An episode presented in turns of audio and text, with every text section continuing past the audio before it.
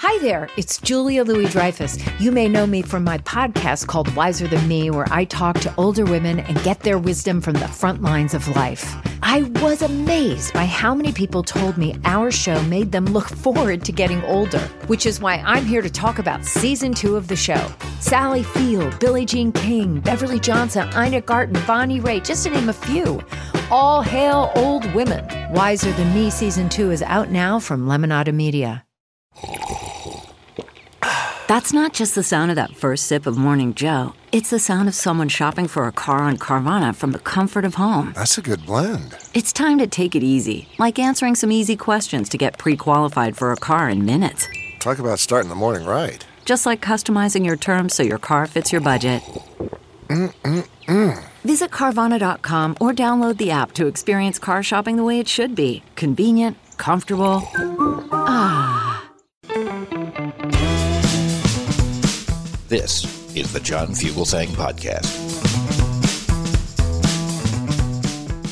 Good evening. Welcome to Tell Me Everything here on SiriusXM Progress. I'm Joe Sudbay. I'm going to be in for John tonight. He wasn't feeling well and uh, asked me if I could jump on, he and Chris. And I said, of course, because, you know, otherwise I would be sitting here listening to John screaming and yelling and having the TV on in the background and just trying to unpack what the hell happened today. Five votes, five votes for Kevin McCarthy today. He lost all of them. He's not the speaker. He's 0 for 11. 0 for 11. That's, I mean, we are watching history unfold before our eyes. We are watching a political party that has no agenda, has no plans, has nothing to offer the American people, can't even do the most fundamental job of electing a speaker of the House. So right now, we don't have a functioning House of Representative. Not that we'll have a functioning House if and when Republicans ever take control, because they are clearly not interested in governing, not in any way, shape, or form. That is on display before us right now. And I got to tell you, I, I see all these reporters and pundits, and they're all asking, where are the moderate Republicans? Why aren't they trying to fix this? What, what do you mean, moderate Republicans? Like, what do you mean? I, I just, that term is just such bullshit, really. there, there are no moderate Republicans. There are just less extreme Republicans. And I'll tell you, you know, to me, one of the greatest examples of how extreme the party is, is that seven of the 11 members of Republicans who have nominated McCarthy so far voted to overturn the 2020 election just two years ago almost two years ago tomorrow, although it was late in the early in the morning of January 7th when they finally took these votes because there was an attack on the Capitol launched by their leader, one true leader, Donald Trump, sent his minions to the Capitol to kill them, kill Donald, kill Mike Pence and whoever else they could get their hands on.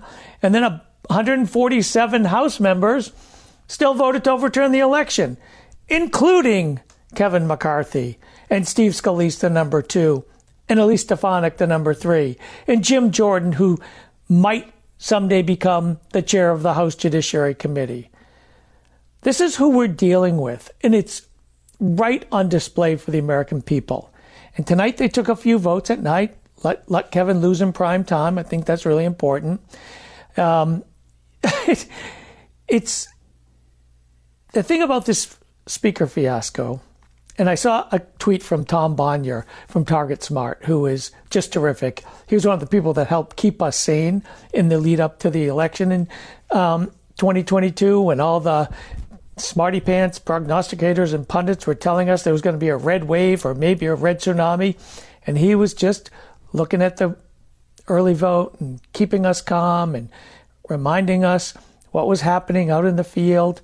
And turns out he was right and they were all wrong.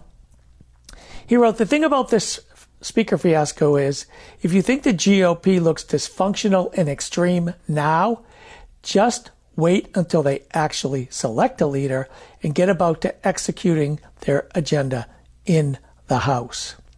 In a few minutes, I'm going to be joined by Corey Brettschneider. You've heard him on this show many times, Professor Corey Brettschneider.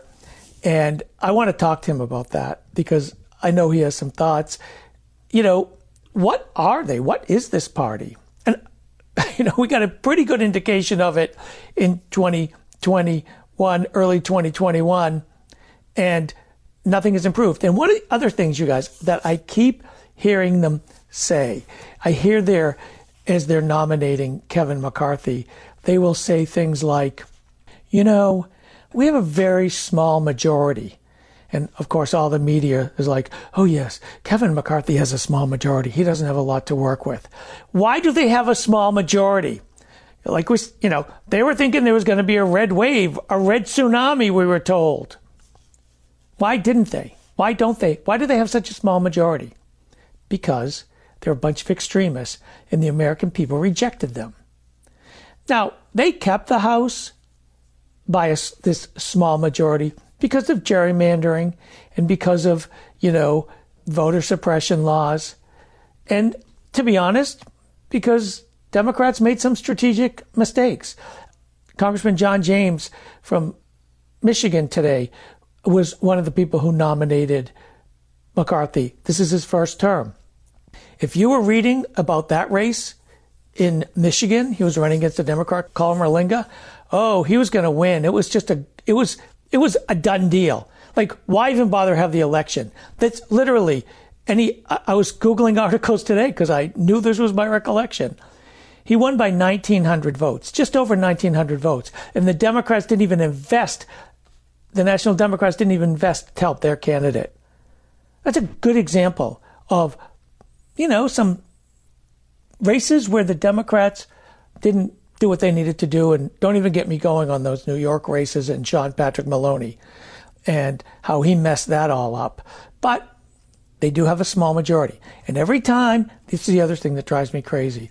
You see, you know, you're watching the commentary and I'll, every now and then, you don't hear it on this channel, thankfully, but I'll put on MSNBC or CNN for a little bit or I'll read some article. You know, McCarthy's really trying hard to navigate with this small majority, 222 members. That's what Nancy Pelosi had in the last Congress 222 members.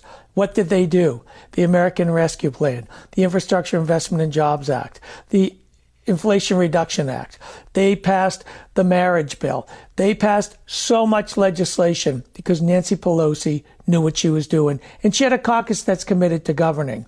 Kevin McCarthy has no real agenda besides, you know, Kevin McCarthy. I mean, it's really one of my friends told me she got a text today from a Republican lobbyist who said this is just a vanity project for Kevin McCarthy right now. And that's what it feels like. And again, what are they going to do with their power when they get it? This is Tell Me Everything. I'm Joe Sudbay, guest hosting for John tonight. We're going to take a break. We'll be back in just a few minutes. CarMax is putting peace of mind back in car shopping by putting you in the driver's seat to find a ride that's right for you. Because at CarMax, we believe you shouldn't just settle for a car, you should love your car. That's why every car we sell is CarMax certified quality so you can be sure with upfront pricing that's the same for every customer. So don't settle. Find love at first drive and start shopping now at CarMax.com. CarMax, the way car buying should be. This episode is brought to you by Philo. Do you love TV? Do you love saving money? Then Philo is your solution. Philo has shows, movies, and live TV for just $25 a month. You can even try it for free with their seven day free trial. No contracts, no commitments, no hassles, just a better way to watch TV. Never miss a minute of shows like the hit docuseries Where is Wendy Williams or classics such as Friends. If you can't get enough TV, then there's no better way to watch. Philo has more than 70 channels like BET, MTV, and AMC. And the best part, you can try it yourself with their seven-day free trial. Sign up today at philo.tv slash poppods. That's p-h-i-l-o dot tv slash p-o-p-p-o-d-s to get 50% off your first month.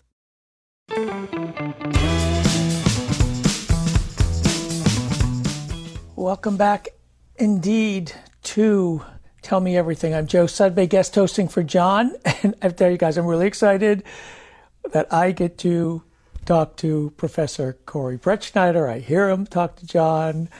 I'm a big fan. He's super smart, as you know, a professor with a PhD in politics from Princeton, a law degree from Stanford, and he uses them to enrich his students' lives in the poli sci department at Brown. He's an author, frequent commentator, and I'm just glad you're you're here on this day of all days. Welcome to welcome back to the show, uh, Professor Brettschneider. Thanks, Joe, for that kind in- introduction. And yeah, absolutely, what a what a day in history uh, to to get to to meet each other on air and and to talk politics. Yeah. So let's just let's just start big picture. And um, what are your what are your thoughts on what we've seen play out over the past couple days?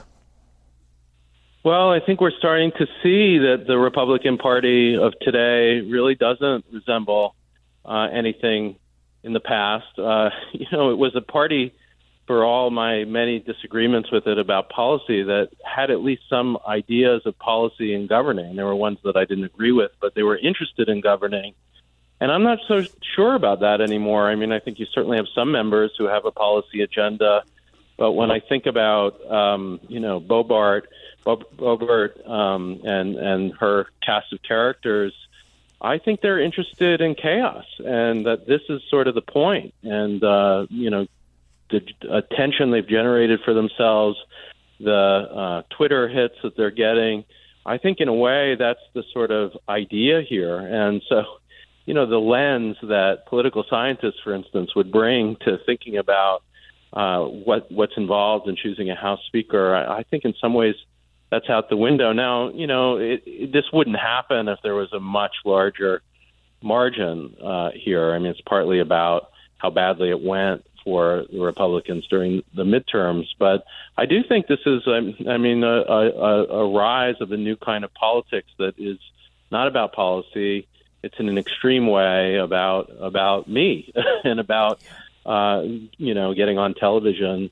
And it's also interesting to me too to see you know the the sort of people I think of as the real problem in American politics, the Rupert Murdoch in particular, and Fox.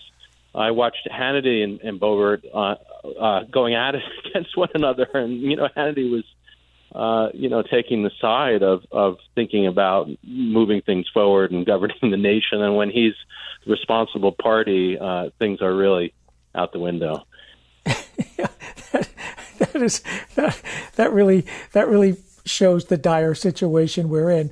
It, it, it is really interesting, and you know, I, I, I, I watched, I've watched so much of it, and it's interesting how many of the uh, members, Republican members who are uh, nominating Kevin McCarthy, have mentioned that small majority that they have, and mm-hmm. they kind of talk about it with almost as pride. We have a small majority, but we're gonna, you know, we're gonna show. And I'm like, well, you know, I wonder if there's any introspection among any of them because, as you mentioned, you know, that wasn't supposed to happen in 2022, given the historical right. precedents that you know, you know, many many people in your field had talked about over for years. Um, uh, uh, uh, you know, what would happen in the you know first term of a new president, and right. you know, and I wonder to what extent part of that is that they really have shown they had no interest in governing and they had no agenda except for a kind of extremism. Yeah, and and I think that is the you know optimistic spin on all of this that we can watch, watch the micro uh, details of the fighting within the party and think about how off the rails it's gone uh, from a party that at least had a policy agenda to one that has none from a party that had at least the semblance of caring about order. I mean, they when I was in college, they talked about the Republican Party as an organizational party. It had party discipline, and you know all of that sort of story is is out the window. And you know, the, I do think we could talk more about this, but there's something very worrying about when a a political party turns against democracy. That that says something very dangerous, I think, about the country as a whole. When when you don't have a loyal opposition, and and in many ways they really are not a loyal opposition. They're a party that's turned against democracy. So that's the worrying part of all of this. But the optimistic side, which you point to exactly uh, in the right way, is that Americans cared about that. And in this midterm elections when they turned against the Republican Party by voting against so many of their candidates, and especially the ones that Trump was touting as his candidates, the election deniers. Uh, you know, that says that Americans do care about this issue. One cynical take was that, uh, you know, democracy isn't a winning issue for the Democrats. The, the winning issues are bread and butter, economic issues, inflation, um, uh, unemployment, you know, the economy, and of course those things are important. But without a democracy, uh, you know, it, it's very hard to see how we could get a handle on on any of those. And the fact that the American people en masse said, no, we do care about our democracy by not um, uh, by rebuffing the opposition party in a way that is unusual, as you say, for a midterm election that says to me that you know they they are falling apart. They are dangerous, but there's pushback against uh, not just hardcore Democrats, not just the left, of course, but but uh, uh, moderates and independents and some Republicans as well. And you know, it was a shame that we only saw Liz Cheney and, and really very few Republicans stand up to to Trump. Um, uh, McCarthy, of course, hinting that maybe he would be for. Uh, January 6th committee and then turning against it. Um, you know that that that I would have liked to have seen more, but when the American people went to the polls, I, I think that's the optimistic take on all this. But it's balanced out, frankly, by the worry that you just the future of democracy of America with an opposition that is really, you know, still digging in against democracy. I, I you know, can we survive it? It's still an open question. Yeah, you know, and really, it's so interesting because uh, I, I do give a lot of credit to the voters and for voters for understanding, you know, what was at risk. And I just remember like the week before the election, President Biden gave a speech at Union Station where he talked about democracy and he really kind of got, you know, dismissed by a lot of the political media, the national media. They were wondering why he wasn't talking about inflation. And right. it was it, it, was really one of these things, and I'm interested in your take, um, Dr. Uh, Brettschneider, that it's that kind of like the closer you were to it or the more you were in the DC bubble, the, you know, you, you were so used to if you're in the DC bubble, they're Republicans, they're Democrats, you know, there's right. both sides to everything, you know, that right. whole blah, blah, blah thing. But the reality was outside of that bubble, it was really people grasped the danger we are in. Uh, what are your thoughts on on that? Yeah, I thought that was a brilliant speech, and it really amplified a lot of what the January 6th committee was doing. Yep. And it flew against the traditional wisdom that you get from professional consultants, you know, to f- focus on bread and butter issues. I can remember in, in 2016 when I started doing this show with John, I wrote a piece called Trump versus the Constitution, and, and my point was this isn't a normal candidate, and he's leading the Republican Party increasingly, and especially as he took power, in a direction that really is different than the normal partisan politics, and that they are turning against fundamental parts of constitutional democracy, the rule of law, free speech, and of course, recently Trump has doubled down on all of this, not only during his uh, actions during January 6th, but by saying we should scrap the Constitution or large parts of it because it doesn't accord with him remaining as leader. Uh, you know, that to me said something very dangerous about the direction of, you know, a good portion of the country, certainly that candidate, that president, and that party. And the thing that I was met with, not by John, of course, and we talked a lot at length uh, about this, but by, I would say, um, you know, the professional class of consultants and also many political scientists is that's impossible for Democrats to take on as an issue. You're talking like a Republican about this Constitution stuff. And, you know, maybe there was something to that. Remember, it was the Tea Party uh, where McCarthy himself has his roots that was concerned about the Constitution. And that wasn't a democratic way of talking, but the events of Trump and Trumpism and what we saw over not just that campaign, but of course the four years culminating in January 6th. And much of what we saw, I think, was consistent with what finally happened in January 6th the hostility to constitutional democracy. Um, uh, that all of that said to me, the Democratic Party better reframe the way it talks about things. It isn't enough to just talk about economics, that matters. It isn't just enough to talk about um, things that matter to the middle and working class. You have to talk about the structure of government, and to cede that to the other side just spoke to me of a of a danger to the whole system because they had really by that time the the rhetoric of the Tea Party had floated away to a rhetoric of authoritarianism, which is what Trump aspired to be. Didn't didn't quite succeed, but certainly tried. And uh, you know, it, it is an existential question for the future of the country whether or not we could recover from Trumpism by having one party it wasn't going to be the, the Republican Party take on as its mantle the the future and preservation of democracy. And when Biden made that speech, I thought, you know, this guy is at least getting it in some ways. I have a lot of criticisms of Biden. I don't think he's gone far enough in shoring up uh, our constitutional system, checks on the presidency, for instance. But at least he was seeing the issue, the frame here. And when you see what this Republican Party is really about in the last couple of days, the the, the threat to democracy that they pose just gets gets more serious. And and thankfully, I, I do think that Biden, at some fundamental gut level, gets that threat. Yeah, I, I agree with that, and, and I thought and I thought that speech was very important, and it built on what had happened with the January 6th committee. We also had this playing out against a backdrop where rights were taken away from over half the population when by the Supreme Court, and it, it just felt like you know so many of the kind of insider crowd, that political consulting crowd, just couldn't grasp it because you know, it, it is kind of one of those things that it's hard to quantify to, you know, is our democracy in danger? And and, and they it, it just didn't fit with their usual systems. Um, now you've spent a lot of time thinking about the Constitution and Trump, and you wrote a book, The Oath and the Office: A Guide to the Constitution for Future Presidents. One of the things that I'm interested in is there's also the oath and the office for members of the House, and right now we don't have a functioning House. We can't even have members take the oath to become right. members of Congress, right? So, right, what, right.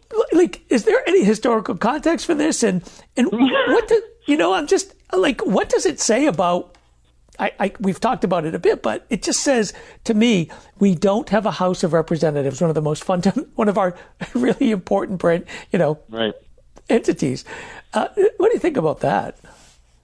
Yeah, I mean that that is a great point. That's the first step in in doing your constitutional duty is to take that that oath to protect the Constitution, and uh, you know that's something that that we, when it comes to the presidency, we we assume will happen, and when it comes to the House and the Senate, we assume will happen. And now, actually, without a speaker, the dysfunction prevents that oath from even being taken. So, to play the most basic role in the system, even to fake it, it just becomes impossible. But you know, I think that's a symbol of where we are that we do not have a functional Republican Party. It isn't. It isn't, as I said, a, in any way a loyal opposition, a, a party within the, the contours of the principles of liberal democracy. It's a party that is really at odds with those ideas, and so the idea that they can't even administer the oath to, to pretend, at least, to uh, respect the Constitution really drives home that point. I, I love uh, that way of putting it. I mean, the only other, you know,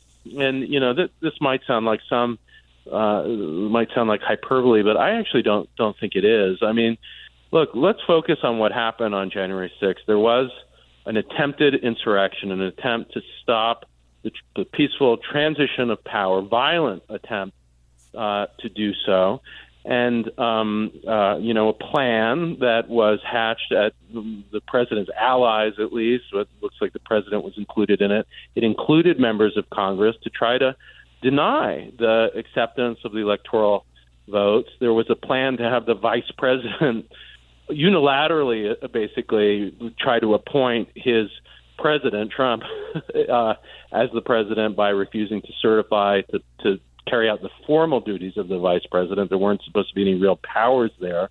Um, and to misread the Constitution as really allowing the vice president to pick, um, uh, to override a democratic election.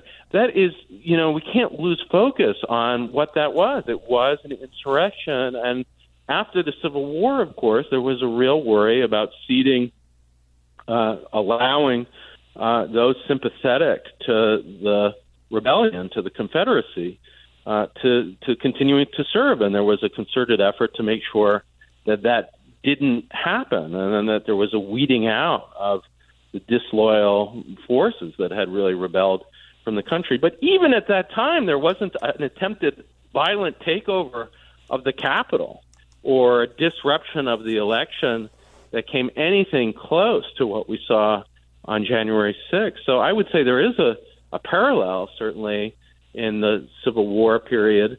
Um, but in, in some ways, this was worse. I mean, the other, I guess, context that I might think of is, you know, there was an attempt during the Adams administration to, um, by the Federalist Party, to try to do something similar to what happened to disrupt the peaceful transition of power, but that didn't work either.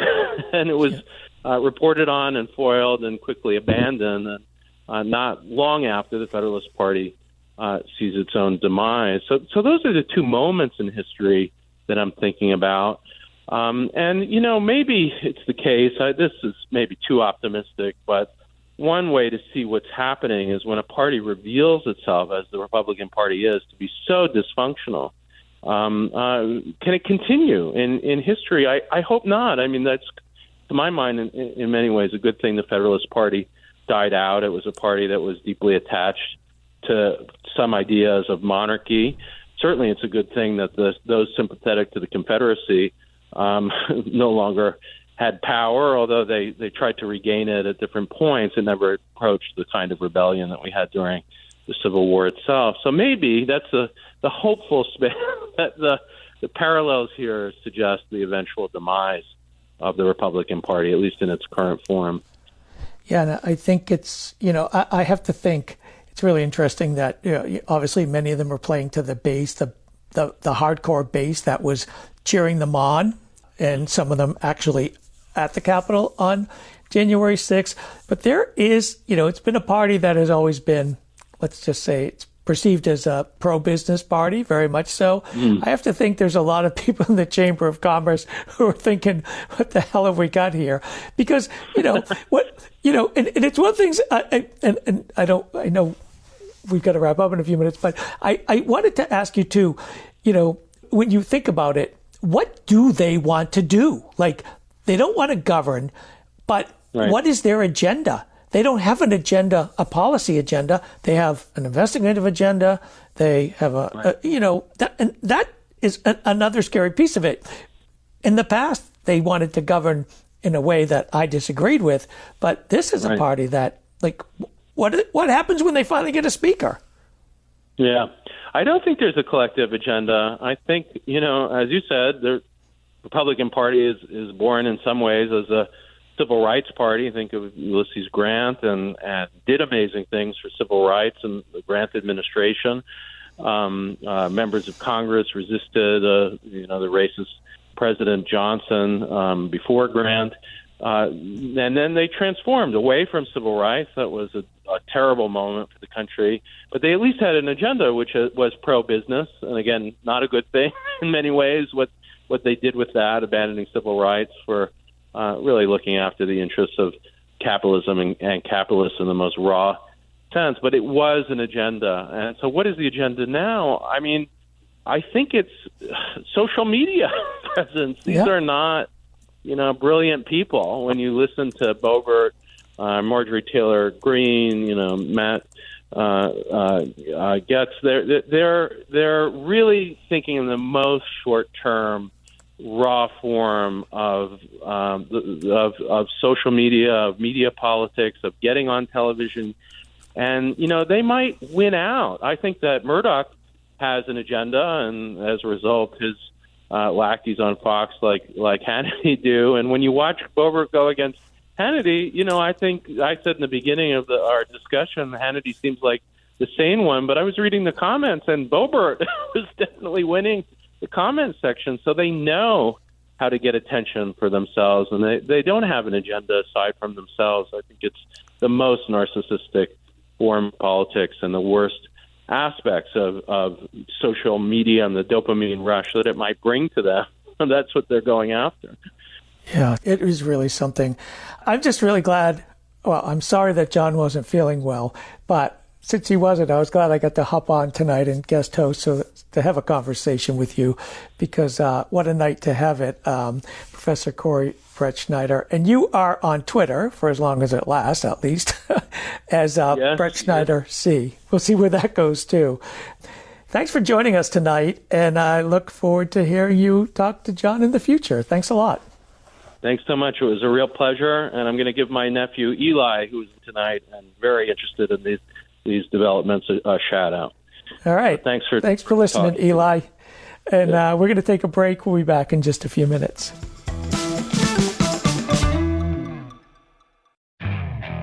Okay, picture this: it's Friday afternoon when a thought hits you.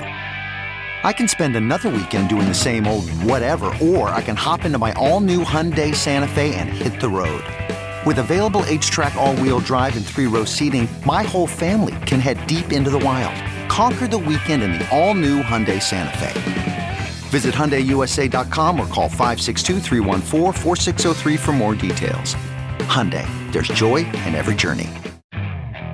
Okay, picture this. It's Friday afternoon when a thought hits you. I can spend another weekend doing the same old whatever, or I can hop into my all-new Hyundai Santa Fe and hit the road. With available HTRAC all-wheel drive and three-row seating, my whole family can head deep into the wild. Conquer the weekend in the all-new Hyundai Santa Fe. Visit HyundaiUSA.com or call 562 for more details.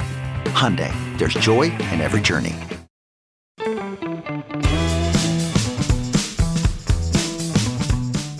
Well, yes, welcome back to Tell Me Everything. I'm Joe Sudbay, guest hosting for John. And again, I'm sorry John's sick, and I'm hoping he's feeling better very soon. But I have to say, I really lucked out because I get to talk to some amazing people tonight. And I'm really excited now to be joined by Dr. Jason Nichols. You've heard him on this channel many times. He's an award winning full time senior lecturer in the African American Studies Department at the University of Maryland in College Park. Welcome back to the show, Dr. Nichols. Oh, thank you, Joe. It's great to be here with you. Great to meet you for the first time. Yeah, it's great to meet you too. And what a night to meet. I mean, I guess there's a few things we can talk about. Um, so let's just go big picture. And uh, what are your impressions of what we're seeing on Capitol Hill these past few days? Well, in, in, a lot of ways, I think it's indicative of what we've been seeing from the GOP for the last six years. I mean, um, they were kind of in lockstep with Trump. And then you, you know, as things have kind of progressed and evolved, there's a monster now that Trump can't even control. And they are in such disarray. They're so disorganized. Um, I think the American people are finally getting a full view that this is a dysfunctional group of people. I mean, we should have seen that, or I think you and I saw that, and many others, uh, you know, on our side of the aisle definitely saw, you know, with Trump, uh, all of the, you know, people he had to change in and out of the White House, and you know, somebody was getting fired every week. People were lasting 11 days. Um, that this was just a party that is not fit to govern, and now it's even it it's even worse, you know, and and they're just in complete disarray. It's hilarious to watch, but at the same time, at some point, we want the work of the American people to get done. You know, we want some governing done, and nobody can even get seated because of the clown show that the GOP has going on right now. It's an embarrassment right now for them. They should be embarrassed from having someone like George Santos about to be seated, but just when I thought that was the most embarrassing thing that was going to happen to them, they they go and devolve into this mess that we're seeing right now. Yeah, what a mess! And it is it is it's interesting. I was mentioning to one of our callers in the last hour how watching on C-SPAN, it's really interesting how often those C-SPAN cameras focus on George Santos.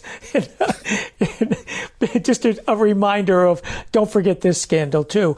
You know, um, it's really interesting. You used a word, uh, Jason, disarray. And I think back over the years, how many times you would see headlines, Dems in disarray. And it was never you know, it was always something, you know, that they were going to work out or, you know, there was negotiations going on and the media would say Dems in disarray. And I feel like they've always had this aversion to saying it about Republicans, but literally Republicans are defining disarray right now.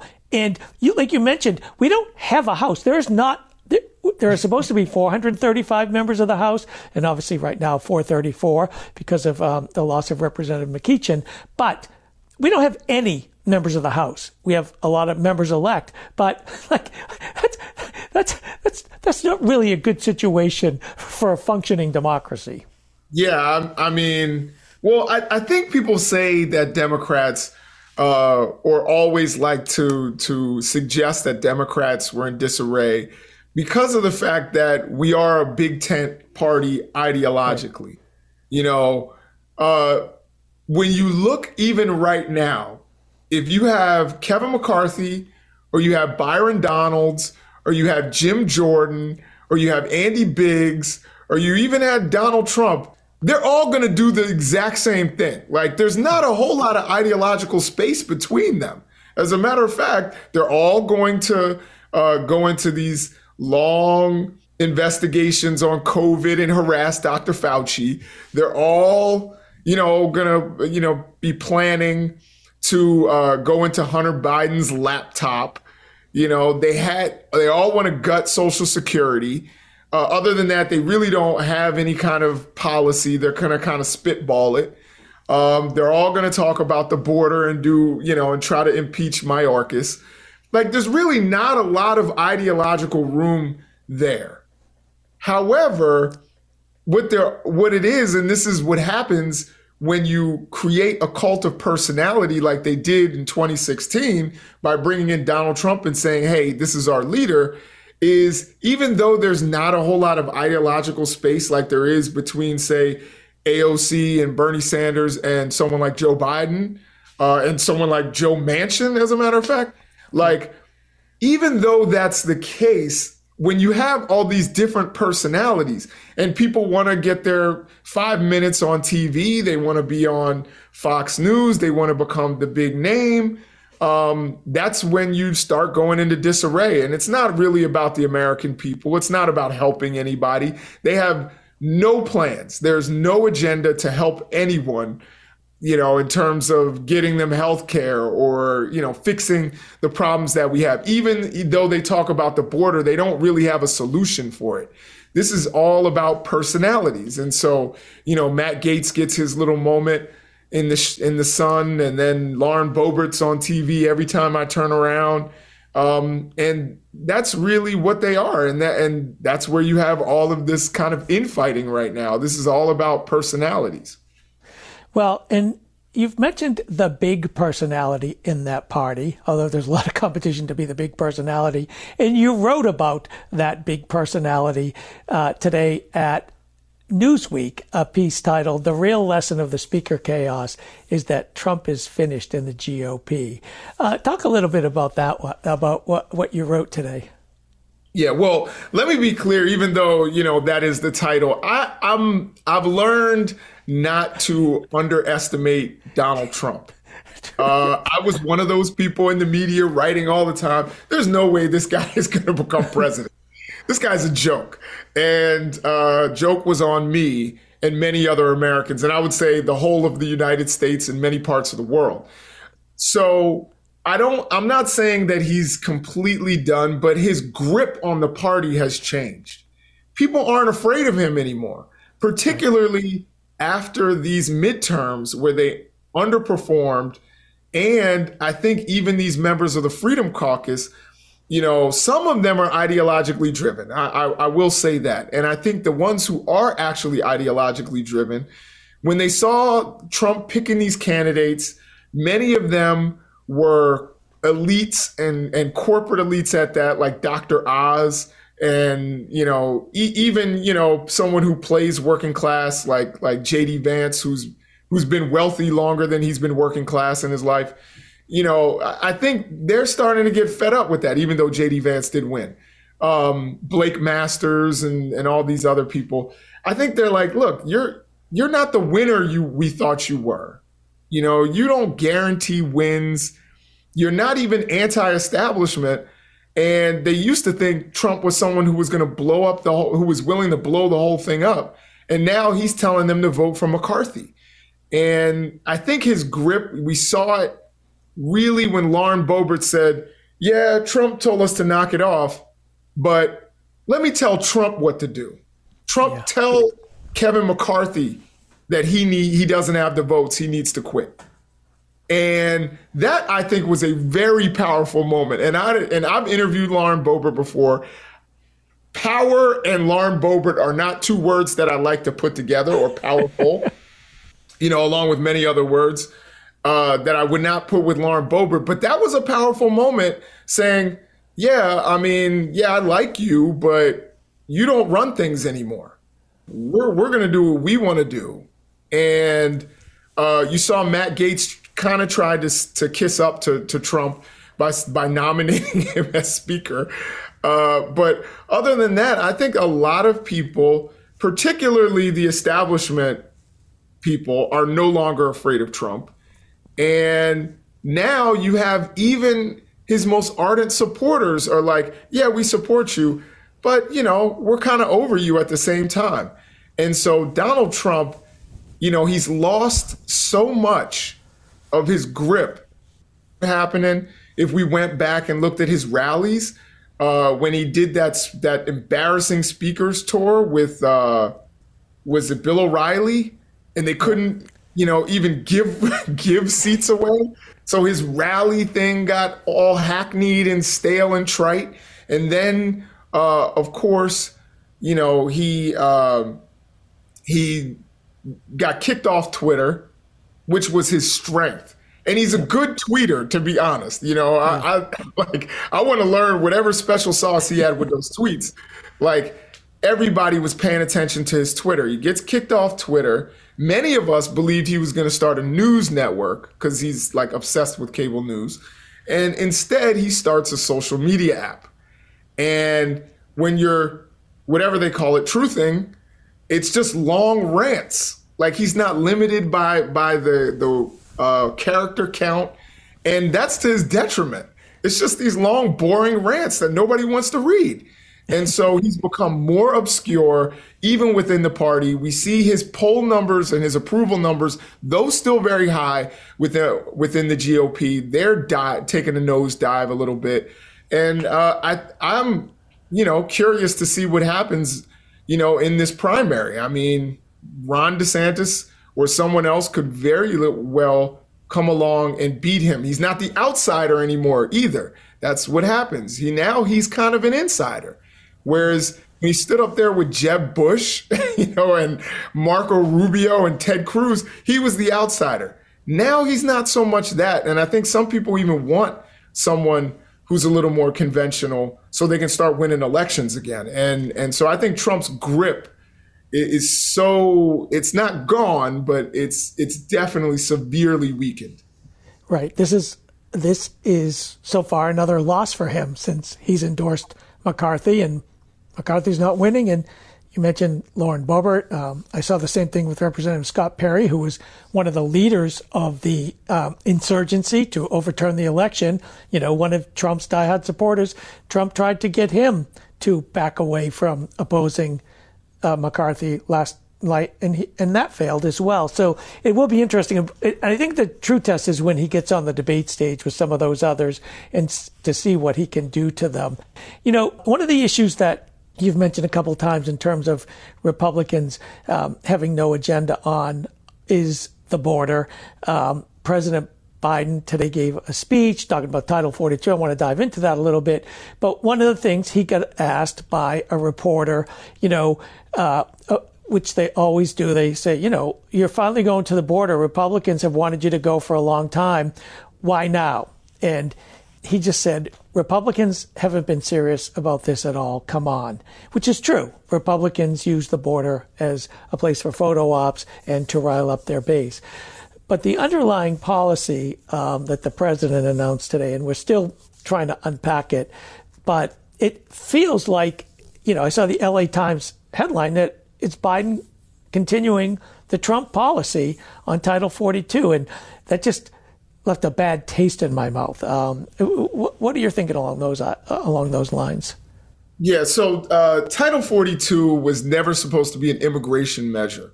Right. It's a public. It was a public health measure, and I think it's bad policy to use it as immigration policy. That's not what it was meant to do. It was for public health uh, purposes, and for all intents and purposes, I, I know that we're not out of the pandemic per se, but it certainly feels as though we are. We're walking around maskless.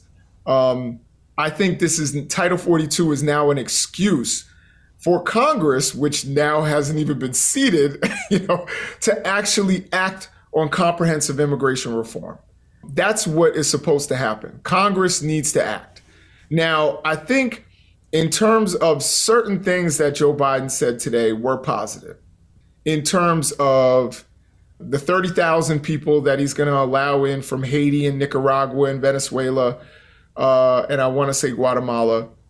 And the fact that they're going to allow for them to use an app on their phone to apply, because many people who show up at the border, they show up seeking asylum and they don't actually, you know, people are like, well, you should have started this process in your own country. And when you've got people who don't know where to go, you know, if I had to get asylum in Mexico, I, I honestly wouldn't know what to do, like other than maybe go to the go to the embassy or I, am not even sure what steps I would take. And, you know, I, I might end up going to the Mexican border. So um, I, I think now that they're actually saying, look, you can do this so that we can find out who you are and we can allow you to come in our country, give you, you know, the ability to work, you know, and it's going to be 30,000 people a month. And I think that that is a positive step. Other things that they're doing in terms of adding you know, and this is all executive action. So he's limited here. There's only a limit. There's a limit to what he can actually do. Um, and I'm sure Republicans, if they ever get their act together, they're going to sue and try to stop him from doing some of these things. But they're adding more uh, border agents, you know, uh, to speed up processing, more border facilities uh, so that people aren't sleeping in tents in El Paso. Um, I think those things are largely positive, but to use Title 42 as a as an immigration measure is, you know, dare I say, it's pretty despicable because that's not really what it's supposed to be. But I think President Biden isn't the only person to blame here. I think, you know, Congress going back three decades is to blame for not actually going through with immigration reform. Even Obama, when he talked about DACA, he was like, DACA is, this is not supposed to be comprehensive immigration reform. This is to do something, but you all need to act. And I think we need to hold our elected officials accountable and say, look, come up with a bipartisan solution, you know, or at least, you know, whatever you need to get something done something that's humane, something that allows for people who are seeking asylum to get to safety, something that allows for people uh, to work in this country. Because as much as people complain about people coming, immigrants coming to this country, documented or undocumented, the thing that's going to save Social Security is immigration. That's a fact. You know, you talk to any economist, they'll tell you that's the only way we're going to save Social Security and, you know, create a lot of the tax revenue that we need. We actually have a declining population. People who say, I remember when Trump said, there's no space here. We don't have space here in America. and it's like, uh, have you been to Baltimore? Because I have, and there's plenty of space. You know, uh, have you been to St. Louis, a city that's built for a million people and has 300,000? There's plenty of space uh, here we have a labor shortage. Uh, immigration is a good thing. Immigration is one of our strengths. It always has been. Um, we have to do it in a humane, orderly way. And Congress has failed the American people and people who want to be Americans with not acting on comprehensive immigration reform. I, uh, I'm really glad we got to speak today. Dr. Jason Nichols on Twitter at Dr. Jason Nichols, a must follow. And uh, I, I, hope we get to talk again. It's always great to hear you when you're on with John. And uh, I'm excited that we had this chance to talk tonight. Absolutely, Joe. It's great meeting you. And definitely we have to stay in touch, brother. For sure. Uh, let's take a break here on Tell Me Everything. We'll be back in just a few minutes.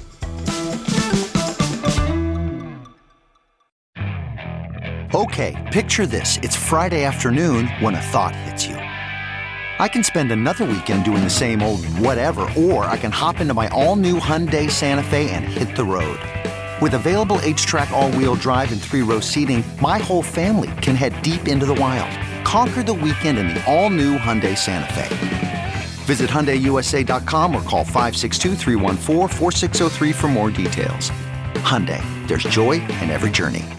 Okay, it's time to commit. 2024 is the year for prioritizing yourself. Begin your new smile journey with Byte, and you could start seeing results in just two to three weeks. Just order your at home impression kit today for only $14.95 at Byte.com. Byte Clear aligners are doctor directed and delivered to your door.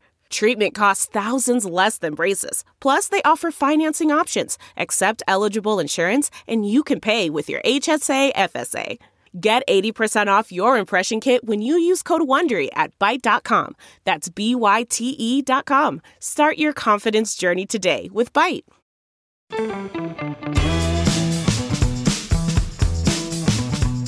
Hello, welcome to Tell Me Everything here on SiriusXM Progress. I'm Joe Sudbay, guest hosting for John, who's been a little under the weather.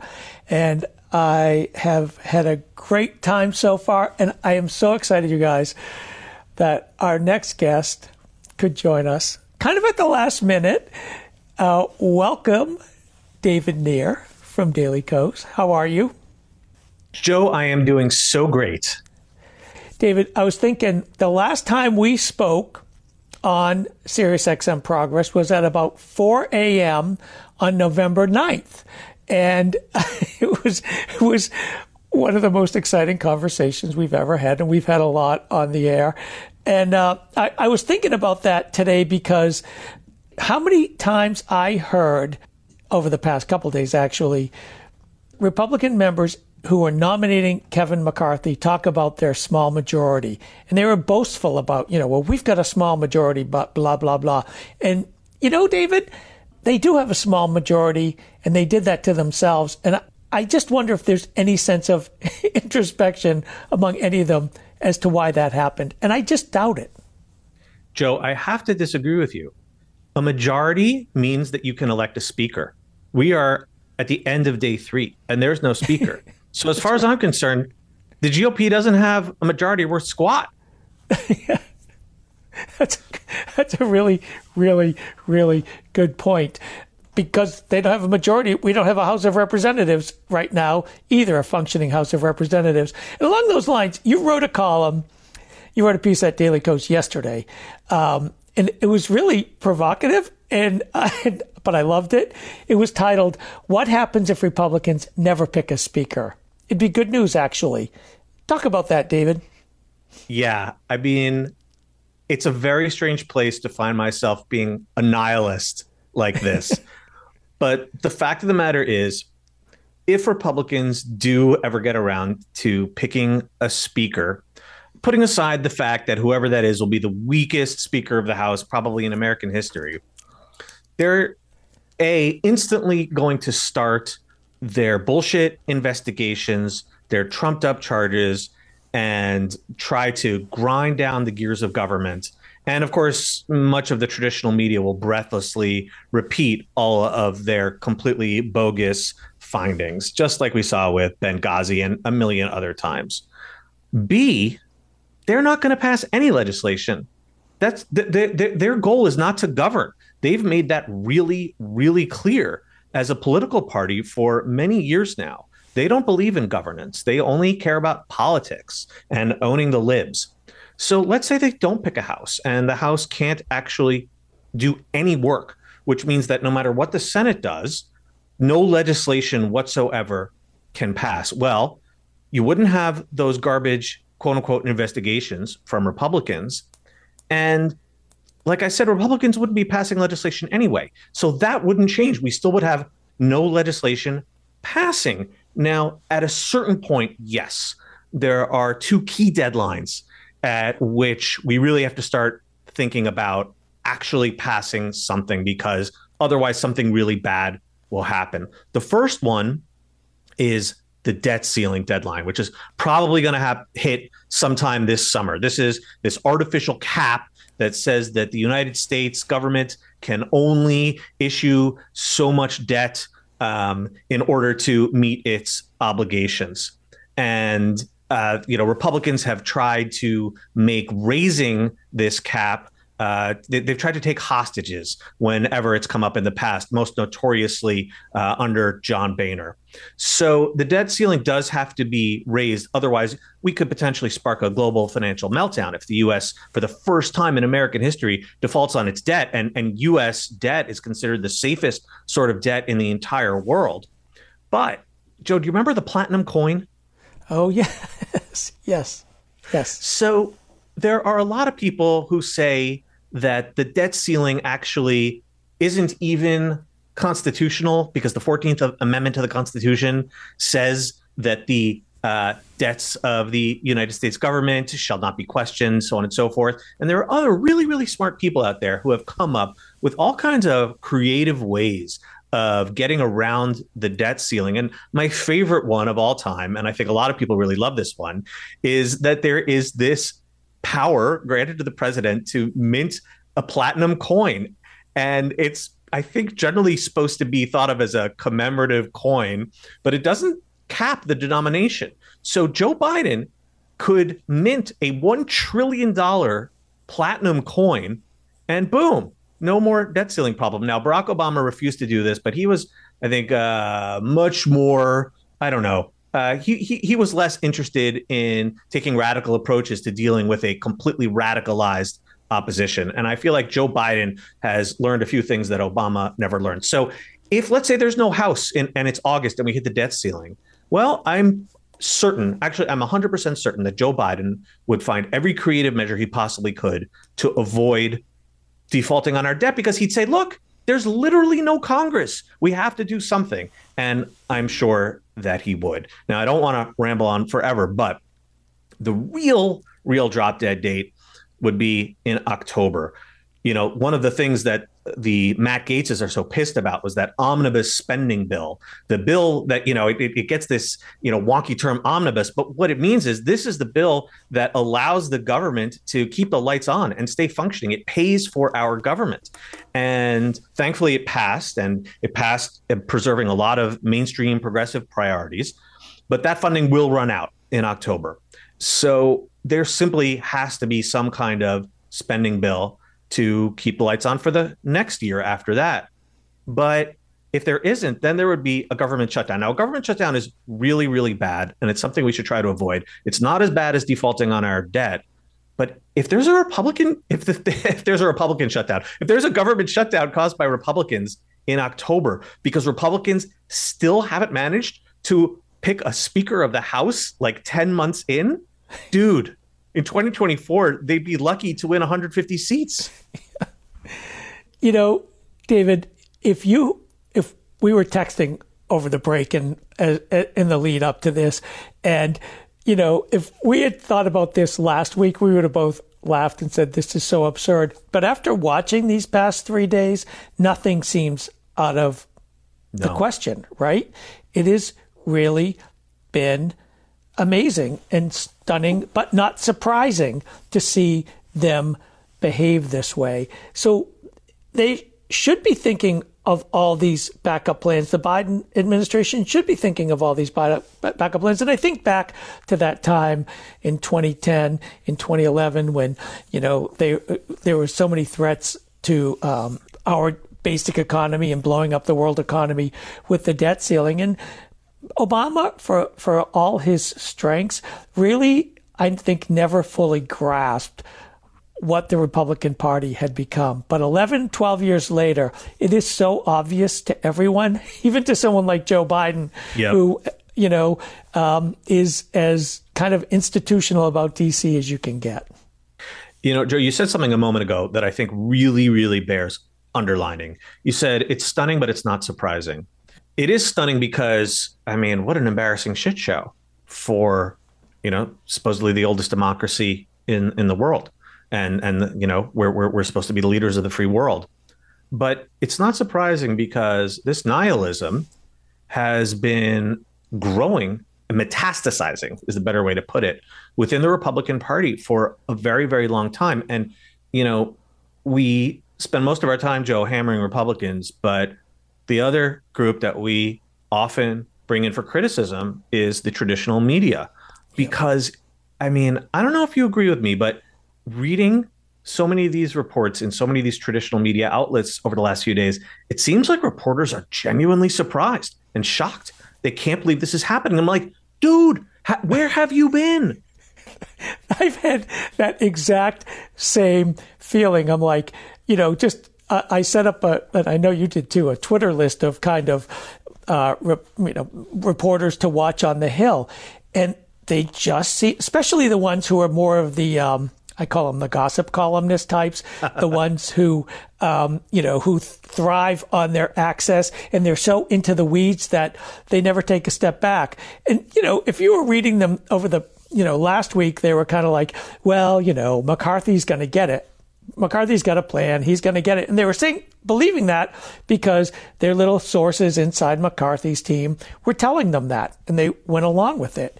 And they do seem genuinely surprised. And I'm like, how could you be surprised? Do you not know who, who, who these people are? You see them every day. But it really is interesting. I think when you're so inside the Capitol, you lose perspective on what you're actually seeing. And it all becomes about your next scooplet as opposed to what the big picture is. And I, I, I have I, I couldn't agree with you more on that.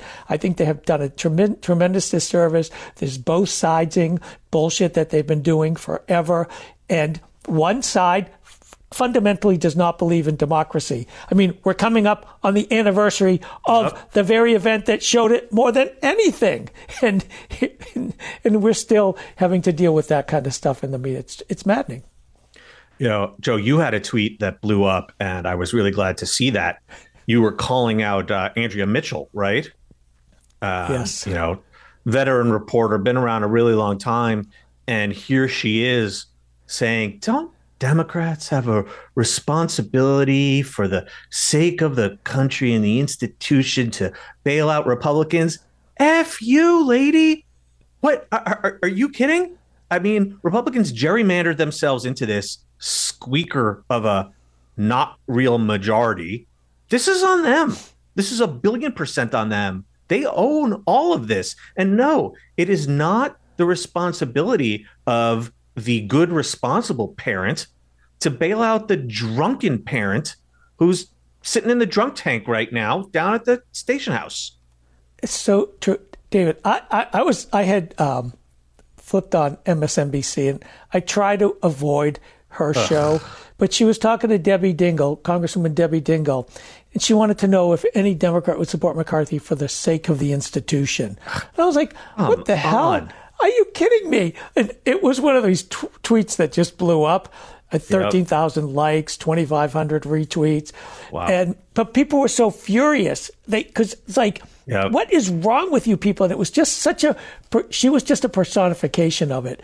But you see yep. the same kind of thing. You do see this in the media. Like, um, are Democrats going to cut a deal with Republicans? Like, why don't Republicans cut a deal with Democrats? And you ask that question and they look at you like, you're crazy. But you know, if if and I think a lot of focus has to be on those 18 Republicans who are yes. in Biden-held seats, um, and that's something you know. The first, the first people to identify that for me were you and your colleagues at Daily Kos Elections. They they are in a fix, and now some of them are true believers, but this creates a conundrum for them. What what do you think about that? Moving forward, yeah, I mean, uh, look uh, to to your uh, other point, uh, Hakeem Jeffries has gotten 212 votes every single time. Yep. He only needs what what is it five or six more Republicans, yep. whereas McCarthy would need 20 Democrats. So who's the unifying force here? Uh, you know, the, the, the, the McCarthy needs three times, four times, four times as many votes to uh, to make up the deficit. So, uh, in terms of the, those uh, vulnerable Republicans, I mean, they are watching their reelection chances swirl down the toilet, and they're not even sworn in. I mean, like, forget about a honeymoon period. I, it, it, do we even have like an analogy for this situation? I mean, God, it's man. I don't know. It's like spending. It's like it's like spending the first night after your wedding in a garbage dump. but yeah, I mean, you know what? Let's say some deal does emerge and McCarthy does become speaker by you know giving up his firstborn, and secondborn, and thirdborn, et cetera, et cetera.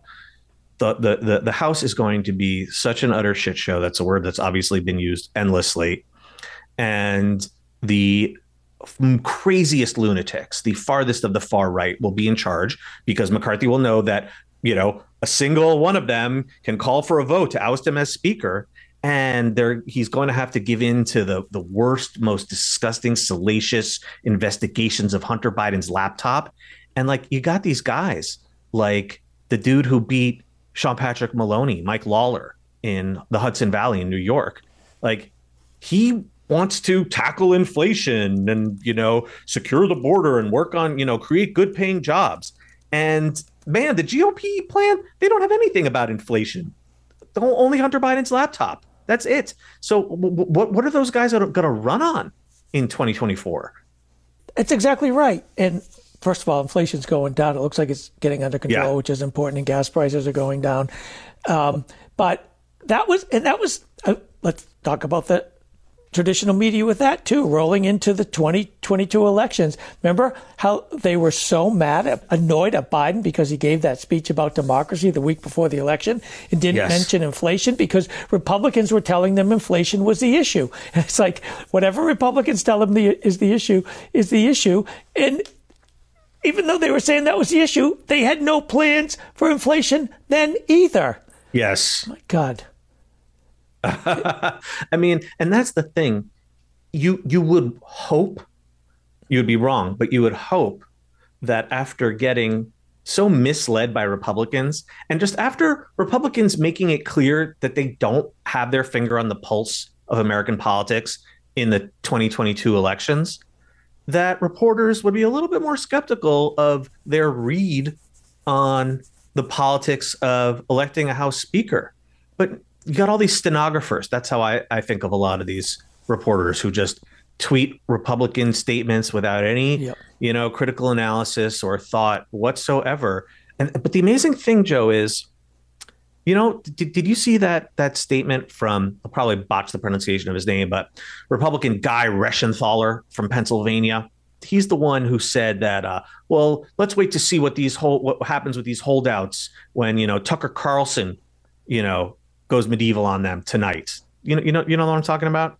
No, I hadn't seen that. That's interesting. Yeah, and and and of course Tucker Carlson was cheering these guys on because he hates yeah. McCarthy and he likes chaos. So like this is one of like McCarthy's top allies supposedly. And like he doesn't even understand the conservative media ecosystem. So- like there's no way that Tucker Carlson is coming out to to, to bust Matt Gaetz' ass over McCarthy. It's so it's honest to God, and and yet how many times uh, uh, over the past few days you see little sirens in tweets or scoop or oh, breaking? Right. And it's like, you know, or I saw a couple today breaking. Looks like there's a deal. Uh, you know, you know, they're all talking about who's going in whose offices. Like it's like junior high school. Well, so and so was talking to so and so, and so and so said so and so said this about so and so. It's like, oh my god, you people are, are you're juveniles. But then the kicker is always, but it still isn't enough to make McCarthy speak. Right. like, right. Like, that's not a deal by definition. That's, right. that's not a deal. Yeah, you're totally right. Those tweets about so and so is going into such and such's office. It's like passing notes in middle school. Do you like me? Yes, no. You know, I mean, God, uh, I, I, don't understand what the value add is is supposed to be for that. So, well, Joe, I'm gonna I want to ask you a question. Sure. How many more votes do you think they're going to be? Oh well, you know what they do today five. I think tomorrow there'll be. I think we might hit twenty. I actually do. I, I think there's a good chance we could ten hit 20. votes in one day. Not ten, not ten tomorrow. Oh, okay. I think um, I don't think he'll get it tomorrow. maybe some miracle will happen or something. But um, what I have a question is, do they stay in over the weekend? Because you know, there's nothing right. members of Congress hate more than having to work on a weekend, which but, includes Friday for them.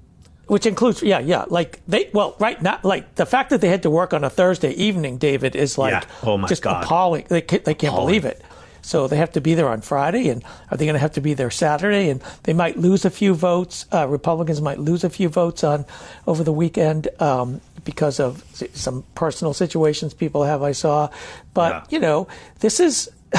Uh, so I think the question is: Do we go through the weekend, and um, or do they go go home and see what happens and come back Monday? And I still think I think you know we'll get four or five votes tomorrow, and you know I don't I don't think he gets it before twenty. What do you think? Yeah, I, boy, I, you know, I, I keep getting texts from people. How does this end? This is we are so Right. deep into the looking glass. I haven't. I can't even begin to imagine how this ends. I mean, like, ah, man, I was go- about to say maybe it ends with him cutting the most self, uh, uh, you know, ab- abasing himself as much as possible and and cutting the most sort of supplicative deal. But even then, I'm like, I, I, I say that out loud and I hear myself and I'm like, I don't even think that does it because some of these Republicans just hate him on a personal basis. And it's not about what he's offering, but about who he is. And there have been some illuminating articles uh, that I've read. And in one of them, it described McCarthy as sort of your, your prototypical backslapping Paul, who, you know, he, uh, you know, does workouts with you in the Capitol gym and, you know, knows when your kids' birthdays are. And for these hardcore far right Republicans, the fact that he's even willing to make any kind of deals at all and even be in a room with a Democrat is complete anathema to them. They want someone who hates Democrats, will never talk to a Democrat, will never look them in the eye. And McCarthy can't give them that because they know who he is. David Nir, it is always so great to talk to you. You're on Twitter at David Nir, uh, Daily Kos Elections. I tell everyone sign up for the Morning Digest. I mean, it was really weird last week. I know you guys needed your vacation, but I was on the air a couple days and I didn't have my Morning Digest. I'm so sorry. no, no, I appreciate it. And also, you have the podcast, The Down Ballot, which is also terrific. Thank you so much, David, and uh, hopefully we'll talk again soon. Joe, this was a blast. Can't wait for the next time. All right, take care.